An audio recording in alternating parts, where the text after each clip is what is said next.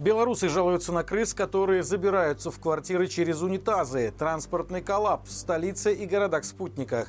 Более полумиллиона рублей задолжали госпредприятия работникам. Подробнее обо всем этом в ближайшие несколько минут. Подписывайтесь, ставьте лайк этому видео и не забывайте про безопасность. Жильцы одной из квартир по проспекту Строителей в Гродно в туалет заходят с опаской. Недавно оказалось, что местные крысы используют систему канализации как своеобразное метро. По трубам добираются до квартиры, а затем пытаются выбраться на свободу через унитаз. Одна из таких попыток, правда, неудачная, попала на видео. Здесь видно, как люди достают мертвого грызуна. Что делать с этой проблемой, жители пока не знают. С другой проблемой столкнулись жители дома по улице Горького в городе Старой Дороги. Их атаковали блохи. Хозяйка одной из квартир заявила, заявила, что кровопийцы появляются у нее несколько лет подряд с наступлением тепла. Но в этом году их стало особенно много. Они лезут из-под пола, искусали восьмилетнюю дочь, а кота так и вовсе заедают. Чтобы избавиться от них, нужно за свой счет вызвать санстанцию для обработки подвала. Женщина утверждает, что неоднократно обращалась в местную санстанцию ЖКХ, но службы так и не выехали по ее жалобе.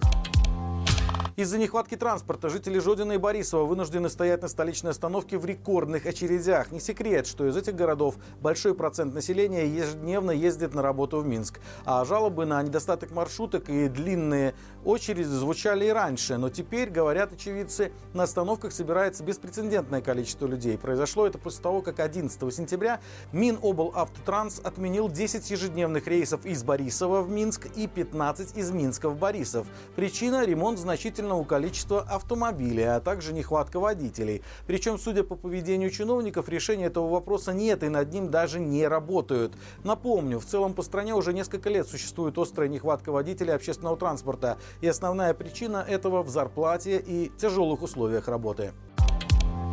Прокуратура обнаружила колоссальные долги по зарплате у различных организаций и предприятий Витебской области. Всего в результате проверки было выявлено, что в регионе оплату в срок не получили как минимум 714 работников, а общая сумма долга составила 507 тысяч рублей. К примеру, только на предприятии Биобелгрупп, которое находится в Городокском районе, установлен факт несвоевременной выплаты заработной платы за сентябрь-ноябрь 2022 года. Общая сумма долга составила 72 тысячи рублей. В итоге проверки руководители 17 15 организаций области привлечены к административной ответственности за нарушение законодательства о труде. Сообщается, что похожая ситуация в организациях частной формы собственности. После соответствующих проверок только в этом году прокуратура заставила руководителей 14 негосударственных субъектов хозяйствования ликвидировать задолженность по зарплате на сумму в 268 тысяч рублей. В Осиповичах критично не хватает мусоровозов. Местные жители жалуются на неприятный запах, исходящий от мусорных баков в их дворах. Но у городских властей нет средств на покупку новой техники, а существующая не успевает совершать больше рейсов. Содержимое контейнерных площадок собирает всего два мусоровоза с боковой загрузкой, четыре машины с задней загрузкой и одна для сбора вторичных ресурсов. Именно коммунальщики признаются, что этого недостаточно. А вот в инспекции природных ресурсов считает, что истинная причина проблемы в самих жителей Осиповича Януковичей. Мол, они пренебрегают правилами сортировки мусора, поэтому вместо того, чтобы купить недостающий транспорт, во дворах населенного пункта устанавливают видеокамеры, которые якобы помогут выявить тех, кто неправильно выбрасывает отходы. Тем временем четыре обслуживающие население Витебска предприятия объявили об острой нехватке сотрудников. На сегодня нужны 45 дворников и уборщиков, 69 водителей общественного транспорта и 59 кондукторов. Всего 340 вакансий, что является рекордом за многие годы.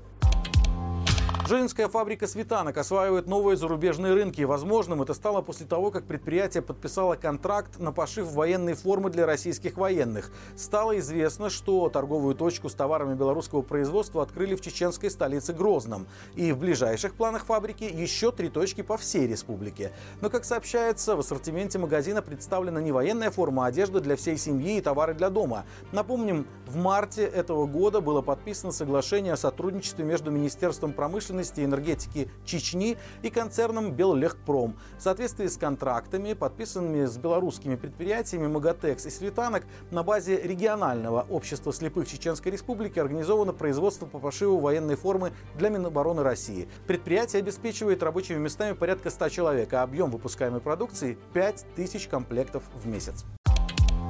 Фельдшеру-лаборанту Хойникского районного центра гигиены и эпидемиологии вместо кала приносили шоколадки. За это она выдавала фиктивные результаты исследований об отсутствии обратившихся дизентерии и тифа. По этим документам медкомиссия районной больницы выписывала справки о годности к работе для организации общественного питания, торговли, а также учреждения образования. Естественно, шоколадка – это не единственное вознаграждение, которое лаборант брала за свои услуги. Следствие установило 17 эпизодов получения взяток, но о каких суммах идет речь, прокуратура Гомельской области почему-то не уточняет уточняет. В итоге суд Хойницкого района приговорил женщину к трем годам колонии общего режима и штрафу почти в 13 тысяч рублей. Как всегда по будням у нас выходит рубрика «Горячий комментарий». В этот раз обсуждаем постоянные изменения в риторике нелегитимной власти. То Лукашенко ругает коллективный Запад, то призывает мириться, то называет санкции инструментом для укрепления экономики, то ищет новые серые схемы и жалуется, что ситуация подталкивает его в объятия России. Что по этому поводу думают эксперты, можно посмотреть по ссылке в описании под этим видео. На этом у меня все. До встречи завтра и живи Беларусь!